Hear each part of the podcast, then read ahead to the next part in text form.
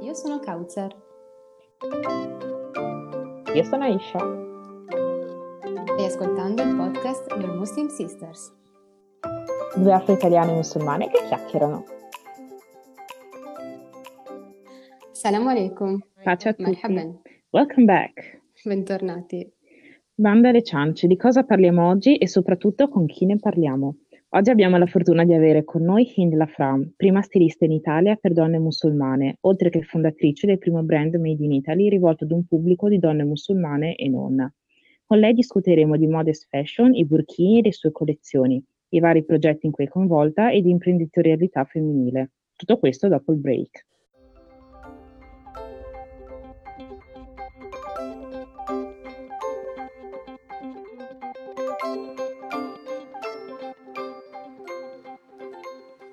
Ciao Hind. Salam ragazze.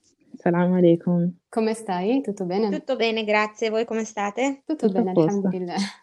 Ti ringraziamo intanto per esserti unita a noi. Grazie a voi per questo bellissimo programma. Inizieremo chiedendoti se vorresti magari presentarti brevemente per chi non ti conoscesse e appunto raccontarci di quali siano le tue origini, di questa tua avventura professionale e se hai sempre saputo voler lavorare nella moda. Allora, assalamu alaikum a tutte, sono Hind Lafram, ho 26 anni, sono di Torino, sono di origine marocchina, sono nata in Marocco ma sono arrivata in Italia a 2-3 anni e quindi in parte mi ritengo nata qui, ecco, le mie prime parole sono state in italiano e così via. Il mio amore per la moda è sempre stato innato in me da quando ero piccola. Ho sempre disegnato, pasticciato, vestiti, ho sempre amato, vestire le bambole e quindi è sempre stata, una passione. Poi in realtà durante il mio percorso, quindi elementari, medie, superiori, alle superiori ho deciso all'inizio di fare ragioneria perché pensavo più a un'ottica lavorativa condizionata anche dai miei genitori, quindi il fatto di pensare che ragioneria potesse dare molte più possibilità di lavoro che magari un mestiere come sartoria, moda eccetera, che dove i miei genitori vedevano che sarei finita in un laboratorio a lavorare per qualcuno tutta la vita. Così ho scelto di studiare ragioneria, anche perché comunque mi piace la matematica, mi piacciono i numeri, quindi comunque in parte mi piaceva questo ambito.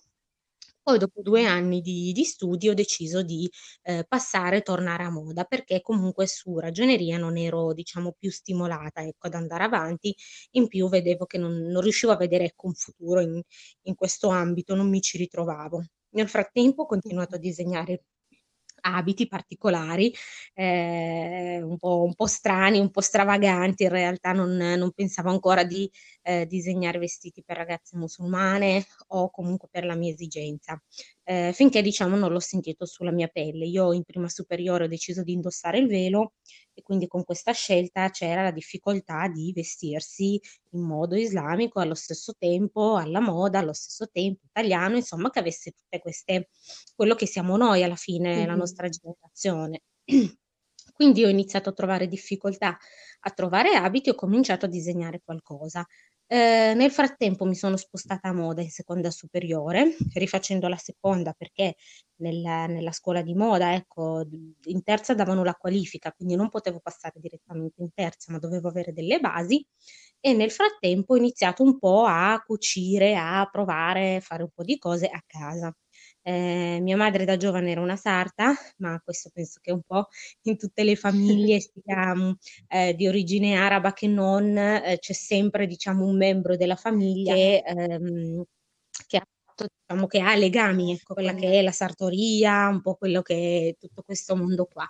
E niente, ho cominciato a fare qualcosina a casa, mia madre ogni tanto mi dava una mano, nel frattempo continuavo ad imparare qualcosa a scuola e nel 2012, che facevo penso terza superiore, moda, ho deciso di aprire una pagina su Facebook per condividere con le mie coetanee quello che stavo cominciando a realizzare, ma in realtà solamente per me, quindi non avevo l'intento di vendere o fare su misura capi, sia perché non ero capace, sia perché in quel momento non avevo ancora questa visione. Quindi ho cominciato a condividere delle cose con amiche, coetanee, persone che hanno cominciato a seguirmi, e lì sono cominciata ad arrivarmi richieste di replicare modelli, di fare abiti su misura, eccetera. Io non ero ancora capace, stavo ancora imparando a casa e a scuola parallelamente il cucito, ma ho continuato a condividere i modelli che facevo per me, che erano, come per dire, visivamente degli abiti a tutti gli effetti. Poi in realtà c'erano molti difetti sartoriali, però per me andavano bene, li facevo per me, ero contenta, ero soddisfatta. Piano piano ho cominciato un po' ad affinare quelle che erano le mie capacità su questo ambito, e ho cominciato a fare qualcosa su misura per amiche principalmente e conoscenti, e poi per altre ragazze su Facebook.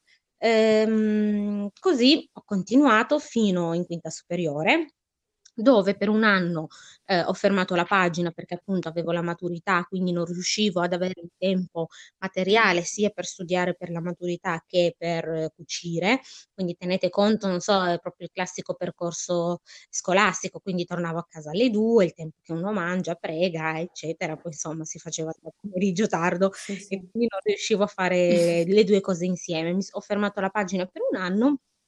Poi ho finito la scuola, mi sono diplomata, e poi lì sono stata chiamata a lavorare, quando mi sono diplomata, in un ufficio stile a Milano, dove principalmente c'era un progetto di fare una linea per donne musulmane made in Italy, però per l'estero, e avevano bisogno di un assistente e di un supporto di una ragazza musulmana italiana per capire come doveva venire questa linea.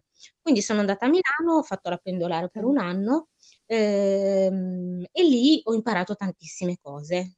Che posso dire che ho imparato l'80% delle cose che so attualmente, quindi è stata un'esperienza fondamentale. Sono stati loro a contattarti? Esatto, sono stati loro a contattarmi, perché dal momento in cui ho fatto la pagina su Facebook al momento in cui mi sono diplomata, avevo ottenuto delle interviste sia televisive che di testate giornalistiche, e quindi che poi loro sono riusciti a trovarmi online e mi hanno contattato, e poi sono andata a fare il colloquio con loro. Poi questo progetto dopo un anno non è andato a buon fine, perché la società che se ne occupava aveva fatto delle cose strane, e quindi niente. Classico, no? Esatto. Classica. Sembrava troppo e cosa l'italiana. Okay. Sì, proprio così. Guarda, ci sono sempre progetti importantissimi che vengono dall'estero, che vengono affidati a società italiane, no? Per essere fatte in Italia. Poi la società italiana fa qualcosa di strano, di fare i fondi, eccetera, e alla fine gli altri ritirano i soldi, ritirano tutto, vanno via. Un classico, perché veramente questa storia io l'ho sentita 1000 volte prima di viverla, quindi possiamo dire che è un iter, no? Un po' delle società italiane. Sì. Vabbè, l'importante è che sì, assolutamente. Poi infatti, anche se questo progetto poi non è andato a buon fine, io comunque sono rimasta a lavorare ancora per qualche mese con la stilista di questo ufficio stile, perché ci siamo trovati bene e quindi abbiamo continuato a lavorare in altri progetti, perché lei appunto dava consulenze per anche linee di accessori, linee di bambini, eccetera, quindi è stato molto bello anche spaziare un po' nel mondo della moda, non solo nella parte abbigliamento, ma anche un po' in tutto il mondo che lo circonda di accessori e vari. Nulla, poi sono tornata a Torino, sono rientrata appunto dopo questo anno di esperienza, e ho registrato il marchio nel 2017, ho registrato il marchio Hind Lafram, quindi registrato a tutti gli effetti, ed è diventato appunto ufficialmente il primo marchio per donne musulmane made in Italy. E non solo, perché appunto io posso dire il 40% delle mie clienti non sono musulmane, sono donne di altre religioni, atee, eccetera, che però si ritrovano nella mia linea. un po' per le forme, per i colori, un po' perché amano il concetto che c'è dietro al marchio, e quindi si rivolgono a me anche per abiti, non so, per matrimoni, per compleanni, per feste, per lauree, eccetera. E questo per me è una grandissima soddisfazione.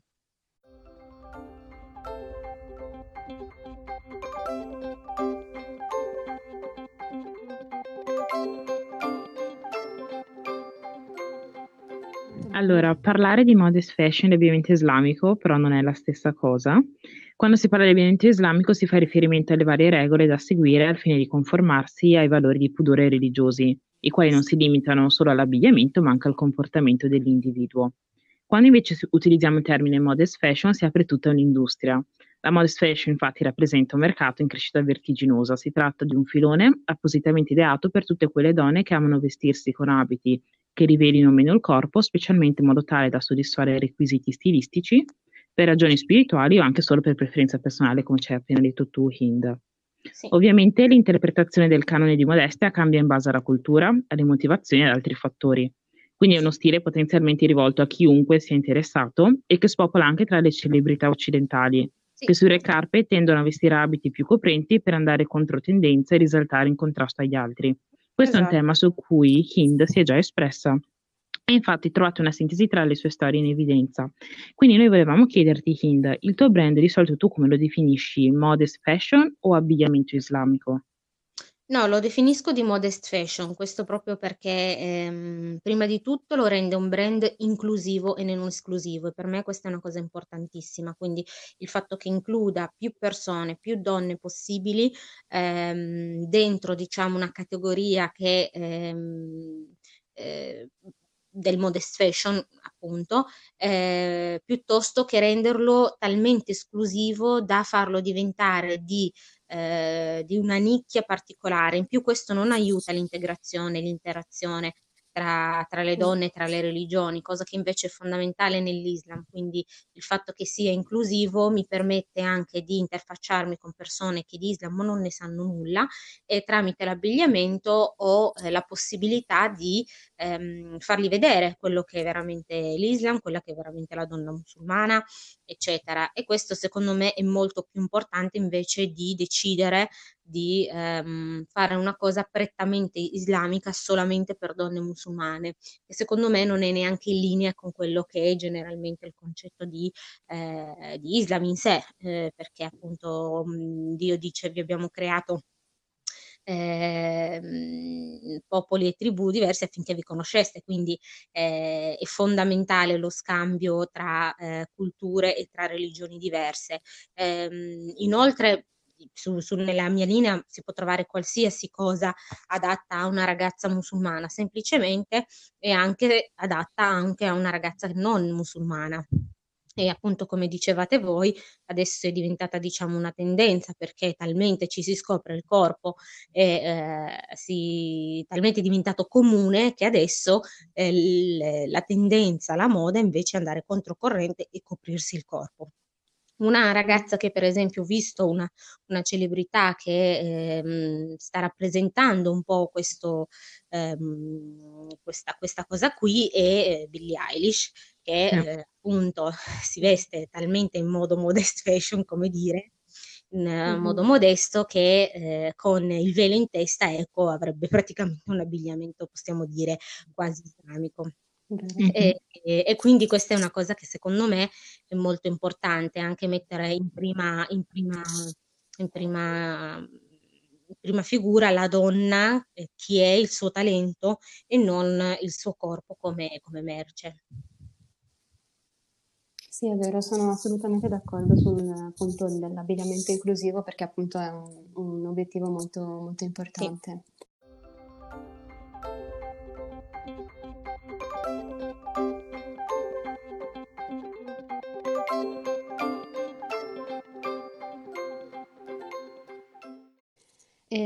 Diciamo che se uno va a vedere la tua pagina Instagram, diciamo che quello che traspare è la tua passione per i turbanti e per i burkini, riguardo ai quali hai tenuto anche un TED Talk riguardo appunto ai burkini.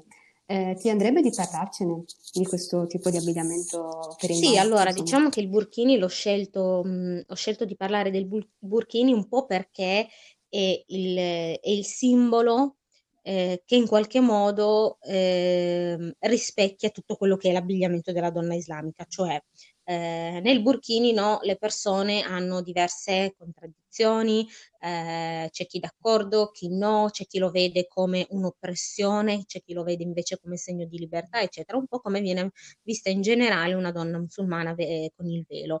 In più è stato oggetto di discussione abbastanza importante, perché appunto si è arrivato sul livello politico, e questo sicuramente ha fatto la differenza, il fatto di decidere se vietarlo o meno, se permetterlo o meno, poi paragonare il burkini al topless, le libertà della donna, un po' quelli sono i temi che sentiamo sempre sulla donna, se deve vestirsi così, se deve vestirsi così, se è troppo vestita, se è poco vestita, eccetera.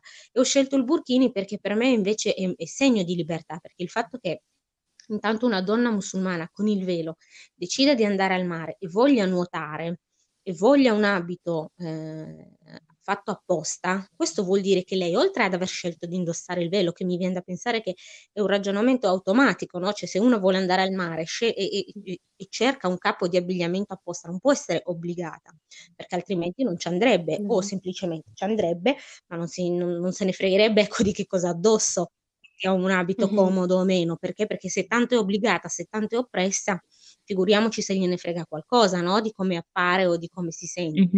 E quindi per me è un simbolo di libertà, perché oltre a far vedere che la donna musulmana sceglie di indossare il velo, pretende un abbigliamento consono a quella situazione lì, allo stesso tempo sta anche praticando sport. Sta praticando sport dentro l'acqua, in mezzo alle persone, in un luogo pubblico, quindi un po' è un insieme di cose che fa ricredere su quello che si pensa di solito della donna musulmana. Infatti possiamo anche vedere, almeno io nella mia esperienza, delle mie amiche, che quando andiamo al mare con il burkini le persone all'inizio sono, diciamo, un po' sorprese, perché non riescono a capire perché una persona si è vestita in un certo modo al mare, poi quando ti vedono entrare in acqua, nuotare, giocare, divertirti, cambiano totalmente espressione e idea. E un po' questo è un passo, come dire, del rivoluzionario, tra parentesi. Sì, infatti. Ma poi anche è un punto di vista che comunque molta gente non tiene conto, cioè del fatto che se una decide anche di mettere il burkini vuol dire che allora la decisione di mettere il velo non è stata un'imposizione, ma proprio una decisione propria. Quindi dai un messaggio tramite le azioni e non le parole che invece le persone sono abituate, diciamo, a cui sono abituate. Sul fatto che ci sia questa ossessione nel volere legiferare come una donna deve condursi, come deve coprirsi o meno, come detto, penso nella puntata con Mohamed Attarki, stavo guardando i capi di abbigliamento per il mare balneari che vanno di moda in Sud Corea, e un sacco di stili sono proprio burkini. Io infatti sono rimasta sorpresa, perché non sapendolo, tipo nei paesi in cui magari la società è un pochino più conservatrice, diciamo, le donne vanno al mare in burkini senza sapere che quello si chiama burkini, dalla società è accettato, e non è una società di stampo islamico, quindi capisci che proprio la percezione che le persone hanno di un certo tipo di capo d'abbigliamento più che il capo d'abbigliamento in sé. Certo, infatti io anche nel TED Talk faccio anche questo paragone, faccio il paragone tra le donne musulmane con il burkini, tra le suore che vanno al mare vestite da suore, perché le suore vanno al mare così, non si cambiano, non hanno un costume, eccetera, e tra le donne asiatiche che si coprono addirittura il volto, quindi non è solamente un burkini, ma infatti si chiama facekini, è una maschera che copre tutto il volto, lasciando scoperto solo gli occhi, poi ha dei buchi proprio per le narici e un buco per le labbra, e poi tutto il resto coperto, perché per loro diventare scure vuol dire essere di un ceto inferiore. Quindi in realtà ogni cultura interpreta a modo suo il coprire o il scoprire il corpo, però se avessimo visto una donna musulmana con il facekini nel senso, la concezione sarebbe, no? È come vedere una donna con il burka versione burkini al mare, dici, ma cosa ci viene a fare al mare se non ti vuoi abbronzare, se non ti vuoi prendere? Perché anche a me è stata già fatta questa domanda, cioè guarda, non vorrei essere scortese, però vorrei capire che cosa vai a fare al mare se non ti puoi abbronzare, non puoi prendere il sole, se ci devi andare vestita, no?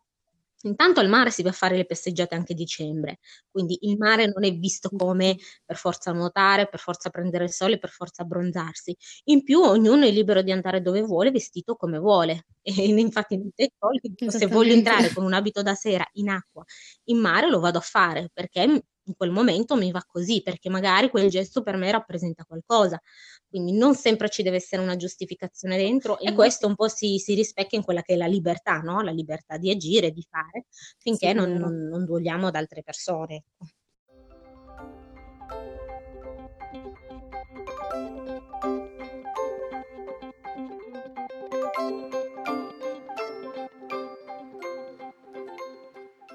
E poi ti farei un'altra domanda un po' provocatoria, diciamo. Tu il turbante lo metteresti tra modest fashion oppure abbigliamento islamico? Cioè, come lo consideresti? Allora, intanto volevo appunto chiarire questa cosa all'inizio, diciamo mi è sfuggita, che abbigliamento islamico non esiste una definizione particolare di che cos'è l'abbigliamento islamico, no? Esistono delle regole da seguire, e queste regole da seguire ognuno come le interpreta. Quindi il fatto che il corpo non si devono vedere le forme, l'abito non deve essere trasparente, non deve essere aderente, eccetera. Poi che io metto una ebeia lunga fino alla caviglia, o che io metta un pantalone a palazzo con una camicia a metà coscia super larga, è praticamente la stessa cosa, perché io sto rispettando quello che è il concetto. Quindi intanto non esiste una regola unica, principale, non esiste una cosa in dettaglio di quello che è l'abbigliamento islamico, quindi anche qui noi possiamo definire come vogliamo abbigliamento islamico, ma in realtà non c'è una definizione corretta e scorretta.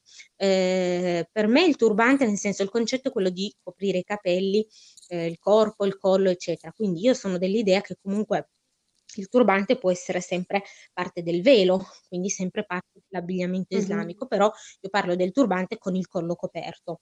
Poi, come sappiamo, ci sono tantissime versioni di ragazze che portano il turbante senza, con il collo scoperto, con la frangetta di fuori, c'è chi mette addirittura il velo con la manica corta, quindi ecco, ci sono tantissimi modi, ecco, ognuno come vive, no, la sua vita, però tanto abbiamo chiaro che cosa vuol dire, no? Abbigliamento islamico o quelle che sono le regole, poi sta a noi interpretarle, poi quando un gesto è scorretto si vede che è scorretto, ecco, poi però ognuna di noi fa un'evoluzione, secondo me, nel momento in cui decide di indossare il velo. Quindi c'è qualcuna che parte magari con il turbante senza il collo, con la mezza manica, e poi piano piano inizia ad interiorizzare quello che è il velo, quello che è il senso del velo, e piano piano comincia a migliorare. Quindi non bisogna comunque giudicare nessuno, intanto perché non siamo nessuno, a maggior ragione non giudichiamo una ragazza con il velo che si veste, tra parentesi lo dico così, in modo scorretto, perché è in fase di evoluzione, e lo siamo tutte noi, me inclusa, e poi sicuramente. Infatti di questo ne parlavamo anche io, Aisha, nella puntata precedente, che appunto ognuno si trova in un certo livello, insomma, di realizzazione della fede, e quindi il cammino non si ferma mai, diciamo, per raggiungere i vari obiettivi. C'è sempre un continuo miglioramento, quindi sono d'accordo con te, Hilda. Quindi l'importante è comunque cercare di rispettare quelle che sono quelle piccole regole per indossare. Sì, lo sforzo, secondo me, l'intenzione sono quelli che fanno tanto. Perché un conto è una ragazza che si veste in modo scorretto e dice sì, lo so che non è giusto così, ma mi sto sforzando, piano piano sto cambiando, eccetera. Un conto invece è la ragazza, a mio parere, che invece magari si veste in modo scorretto, va fiera del suo modo e, come dire, si giustifica, ecco, non ammette. Invece non c'è niente di male, sbagliamo tutti, siamo sempre in continua evoluzione, ma non solo nella parte religiosa, anche semplicemente, diciamo, nella nostra vita personale. Quindi bisogna, secondo me, anche essere onesti con se stessi, soprattutto in quest'era dei social dove ogni cosa che facciamo viene pubblicata, eccetera, quindi siamo un po' anche responsabili dei nostri gesti. Questa non è una cosa da dimenticare, quindi quando si pensa di fare una cosa, di pubblicarla sui social, non devo pensare, ah sì, ma io sono, cioè sono io che faccio così, no, perché c'è qualcuno che ti guarda, ti imita e tu sei responsabile di questo gesto, perché alla fine tu puoi anche decidere di sbagliare senza mostrarlo, e questo fa sicuramente la differenza nella società. Invece chi sbaglia ne va fiero, lo pubblica, lo condivide e questo viene copiato, e quindi a quel punto secondo me si diventa responsabili dei propri gesti, e questo sicuramente fa la differenza, come possiamo vedere ad esempio le blogger musulmane, ce ne sono di diverso genere, ci sono quelle là che magari ogni tanto gli sfugge il collo scoperto però non lo pubblica, e invece colei che va fiera del suo modo e anzi incita, diciamo, indirettamente a vestirsi così perché fa più moda, fa più fashion, eccetera, eccetera. Vero, cioè bisogna sempre, soprattutto nei social, come hai detto, andare a valutare un po' gli effetti di quello. Non sono più una cosa leggera, ecco, da prendere così, che si pubblica, è una cosa abbastanza importante e grossa. Ecco. Anche perché secondo me il concetto di vestirsi alla moda e vestirsi...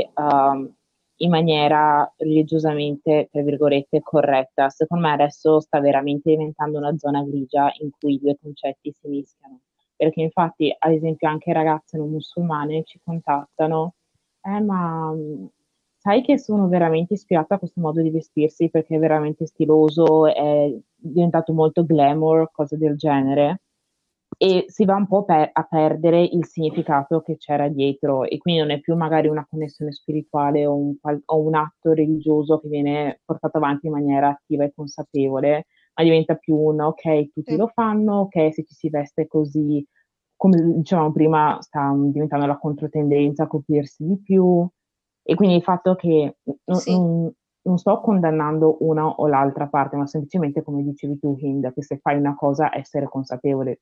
Sì, mi vesto così e so che mi vesto così per una questione di moda, sì, mi vesto così, so che mi vesto così per una questione religiosa, sì, so che mi vesto così, ma per entrambe le questioni. Sì, no, ma poi una cosa non esclude l'altra, cioè il fatto di pensare che vestirsi islamicamente corretto voglia dire non essere alla moda è la cosa più sbagliata del mondo. Essere alla moda non vuol dire quanto mi copro, quanto mi scopro, quanto sono aderente, anzi basti pensare che più per esempio l'abbigliamento è aderente, scoperto eccetera, più è volgare, più è cheap, no?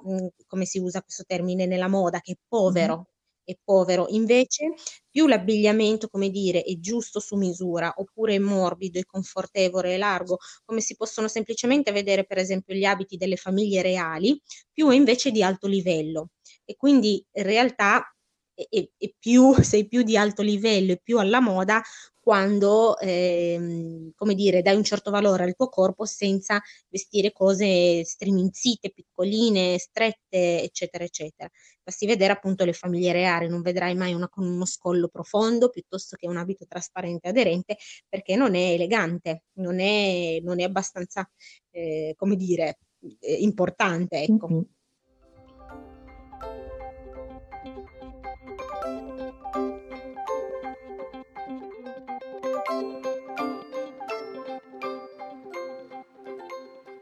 Passando alla domanda successiva, allora evidentemente esiste una grande fetta di potenziali consumatori islamici che viene però ignorata in Italia e ai quali non vengono quindi offerti servizi e prodotti customizzati, a differenza invece all'estero, dove si stima che fino al 2019 attorno alla modest fashion vi sia stato un mercato da 484 miliardi di dollari. La popolazione musulmana è quindi considerata una nuova frontiera da vari brand occidentali. I più lungimiranti, da Dolce & Gabbana a Nike, lanciano infatti Ramadan Collection e accessori come il velo sportivo. La modest fashion, fino a poco tempo fa, quindi mercato di nicchia, snobbato e marginale, oggi si sta espandendo. Hind molto intelligentemente hai saputo sfruttare a tuo favore questa deficienza del mercato nazionale creando un buon marchio. Secondo te, quali sono le difficoltà maggiori nel campo della imprenditorialità femminile in Italia?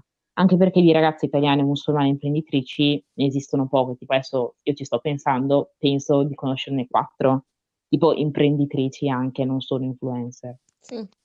Beh, c'è da dire che allora fare impresa in Italia è difficile, difficile per chiunque, lo sapete, ormai è un po' il periodo, un po' anche il tema, no, di cui si parla tutti i giorni, quindi difficile Mhm. per chiunque in qualsiasi ambito, perché in questo momento, ma in realtà da diversi anni, l'Italia, diciamo, non è più un paese dove è facile creare impresa. A maggior ragione creare impresa in un ambito così particolare, così di nicchia, eccetera, è difficilissimo. Io devo dire che io sto ancora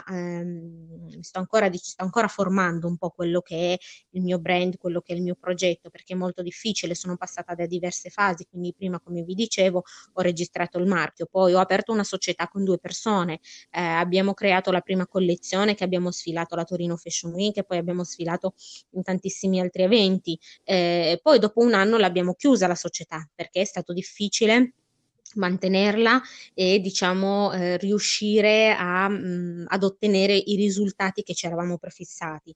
Quindi poi sono tornata a lavorare da sola, poi sono passata a farmi supportare da alcune sartorie sociali e in questo momento diciamo che sono metà tra l'essere ferma e tra il farmi dare una mano da sartorie sociali. Questo perché è proprio difficile fare imprese in Italia e soprattutto per una nicchia del genere, però non è impossibile, però è veramente difficile e vedere i frutti di quello che si fa è molto molto difficile, quindi non si riescono a vedere subito, non si vedono anche dopo tanti, tanti anni, tanto lavoro, tanto sforzo, però è una cosa abbastanza fattibile. È ovvio che le aziende grosse, appunto come citavate, Nike, Dolce Gabbana, eccetera, hanno la possibilità di farlo, ma decidono di farlo, diciamo, in modo ponderato. Quindi Nike, per esempio, appunto ha offerto il velo sportivo, quest'anno ha offerto il burkini, fa un po' quello che le è comodo, quello che vuole fare, Mhm. però Nike potrebbe benissimo creare una linea interamente dedicata alle donne musulmane, però non ne sente il bisogno, non sente questa necessità. Così come Dolce Gabbana, sì, fa delle collezioni per Ramadan, ma sono collezioni che noi ragazze italiane musulmane non troveremo, non vedremo mai, perché non vengono vendute in Italia, ma vengono vendute solo nei paesi arabi e in alcuni negozi. Quindi anche lì sono cose che sì, vengono create per donne musulmane, ma che noi non vedremo mai, essendo cresciute in Italia. Quindi c'è ancora questa difficoltà per le aziende italiane di vedere che esiste veramente un mercato di persone musulmane che ha bisogno, che esige, che vuole. Diciamo che fa fatica ancora a vedere i numeri e quindi non fanno le proposte, non si buttano in questo ambito, a differenza invece del resto dell'Europa. Quindi per esempio anche in Francia, in Inghilterra, in Germania, lì sono molto più avanti, ma perché lì anche le generazioni sono più avanti. Noi qui siamo alla Mhm. seconda, massimo terza generazione, quindi bisogna anche, diciamo, dare tempo al tempo. Però secondo me già sta cambiando qualcosa e questa è una cosa positiva.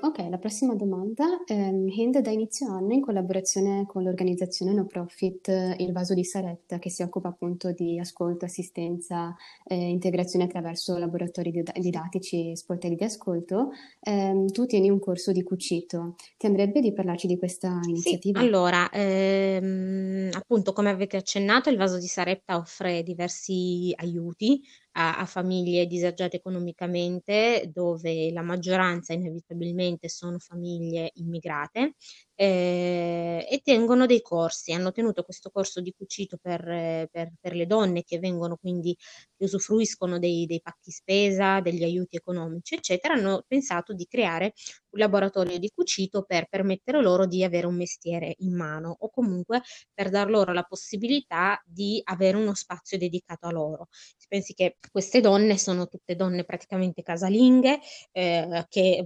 diciamo hanno anche una vita abbastanza, come dire, monotona, difficile, e quindi il corso di cucito è stato pensato un po' anche per dare sfogo, no? Per dare la possibilità a queste donne di sfogarsi, di avere un momento dedicato per loro, allo stesso tempo per imparare un mestiere e nella speranza che questo possa un giorno convertirsi in in una possibilità di lavoro. Questo corso lo fanno ormai da penso 2 o 3 anni. Da gennaio è stato affidato a me perché la maggior parte delle studentesse, delle signore che frequentavano il corso, o anzi quelle che sono rimaste a frequentare il corso, quindi con costanza, sempre presenti, eccetera, sono rimaste solo donne musulmane.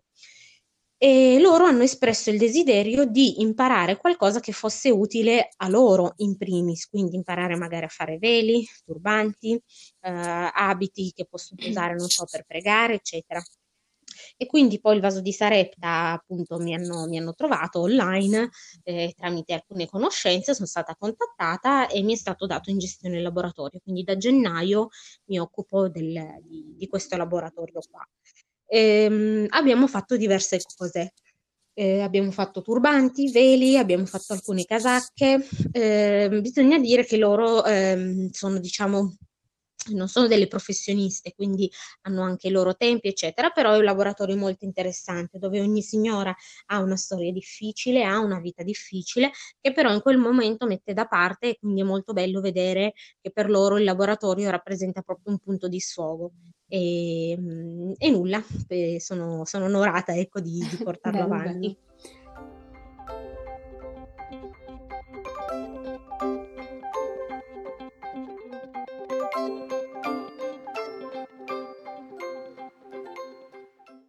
Un'altra domanda, intorno, diciamo, al 1 febbraio, in concomitanza alla giornata mondiale del hijab, avete tenuto un evento che si intitola Quello che abbiamo in testa. Lo scopo dell'evento era il confronto, appunto, di esperienze di donne di fedi differenti, tra cui, appunto, c'era anche Sumaya Abdel Qader, che era, appunto, ospite e autrice del libro omonimo, insomma, Quello che abbiamo in testa. E l'evento è stato in collaborazione sempre con il Vaso di Sarepta, giusto? E ci racconteresti un pochino di questa giornata? Sì, allora, questa giornata, appunto, voleva mettere a confronto in realtà le religioni dal punto di vista, diciamo, di come viene vista la donna, ed è stata chiamata, appunto, Sumaya perché è autrice del libro, perché comunque è anche donna molto attiva nella società, come sicuramente saprete. Sumaya era comunale, ma anche tante altre cariche, è un percorso veramente ricco, diciamo, illuminato.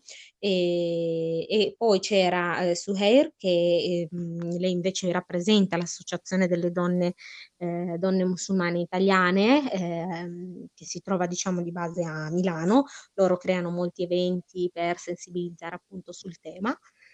E poi c'era un pastore, donna, che invece ci ha parlato invece dal punto di vista cristiano, cattolico, che cos'è la donna, che cosa rappresenta. E poi c'era un'altra ospite, che invece ci ha un po' fatto il riepilogo, un po' il confronto, il riepilogo di quello che è stato discusso nella giornata. E poi c'ero io che, appunto, oltre a rappresentare il progetto che ho fatto con il Vaso di Sarepta, un po' anche quello che è il mio lavoro e quello che rappresenta nella visione, no, della donna musulmana in sé. È stato un evento molto importante perché sono state, diciamo, messe a tavolino, come per dire, tutto quello che si pensa di solito delle donne, sia nella religione cristiana che in quella musulmana, e quello che invece realmente è. È stato sorprendente, ad esempio, leggere alcuni versi della Bibbia, dove per esempio si dice di sottomettere la donna, dove la donna è inferiore all'uomo, insomma tutte alcune cose che non si sanno solitamente, cose che non sono citate nel Corano e che invece si pensa che siano citate. E quindi è stato, diciamo, un incontro veramente illuminante da questo punto di vista, dove, appunto, le persone che sono venute sono uscite con un'idea totalmente diversa.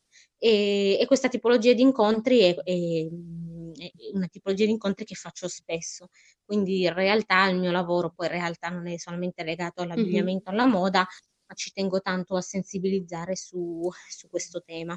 Anche perché ce n'è bisogno, diciamo. Sì, non è mai abbastanza, e poi soprattutto bisogna farlo più con i giovani che con i grandi, perché i giovani sono, appunto, il futuro, sono le persone su cui se ci confronteremo nel domani.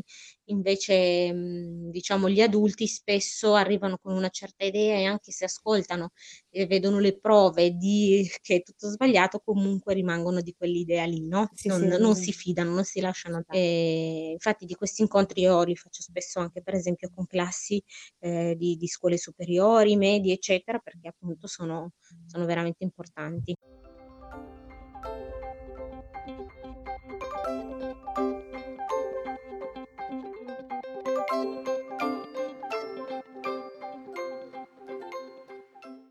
Ci avviciniamo quindi alla fine della chiacchierata.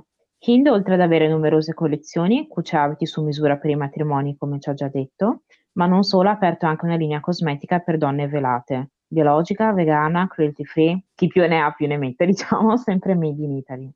Ancora una serie di caramelle, halamelle, halal, e nelle sue storie accennava l'idea di creare uno spazio tutto al femminile di cura estetica, di cui ancora non si sanno i dettagli. Mi farebbe piacere quindi concludere questa nostra chiacchierata chiedendoti, di tutti i tuoi progetti che hai portato avanti fino ad adesso, qual è quello a cui ti sei più affezionata?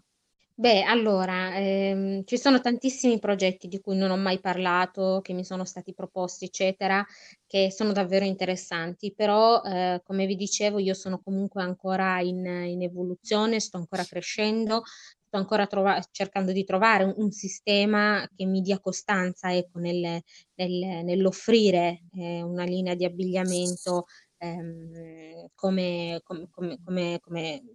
si vuole, quindi come vogliono le ragazze, come vuole il mio pubblico, e quindi molti progetti, alcuni li comincio e nel percorso mi rendo conto di non essere ancora pronta a portarli avanti, e altri non li comincio neanche. Tra i progetti che invece, diciamo, ho avuto l'onore, mi ha fatto molto piacere cominciare, è quello della linea cosmetica, quindi sono 3 prodotti che ho pensato insieme a questa azienda, diciamo che ho sempre avuto in mente, ecco, però non ho mai pensato di crearli in questo momento, perché non avendo le possibilità, non avendo le esperienze, finché mi ha contattato direttamente questa azienda che si chiama Allegro Natura, che è un'azienda di Torino che crea appunto cosmetici bio, made in Italy, dicendomi di voler collaborare, di creare una linea. Così ho pensato di fare quella che è la linea, diciamo, per capelli. Questo l'ho pensato sempre per un'esigenza, quindi in realtà proprio da un bisogno, quello che spesso tantissime ragazze che portano il velo hanno problemi ai capelli, quindi la caduta dei capelli, il prurito, il fatto che una volta tutto il velo risultino piatti, non abbiano volume, eccetera.